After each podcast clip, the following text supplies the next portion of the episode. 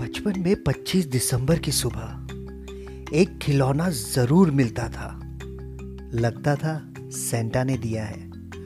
वो दिन बहुत खास होता था।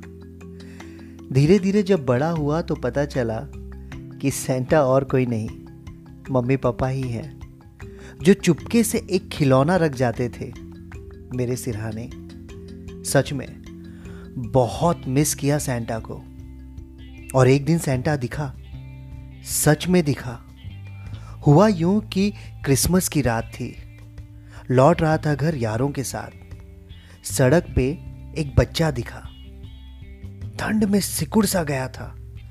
कपड़ों बिना फुटपाथ पे खड़े सामने की एक दुकान में सेंटा की पोशाक देख रहा था। उसको ठंड में ठिठुरता देख मैंने अपनी जैकेट उसे पहना दी।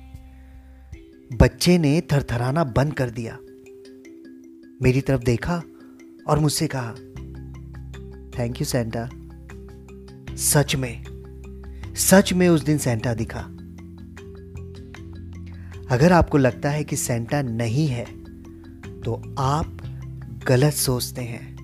सेंटा है। जी हाँ सेंटा है। आप आप किसी ना किसी के सेंटा ज़रूर हैं। और अगर नहीं भी है ना तो बस एक बार बन जाइए। क्रिसमस मैरी हो जाएगी। मैरी क्रिसमस टू ऑल सुनते रहिए लेखराज।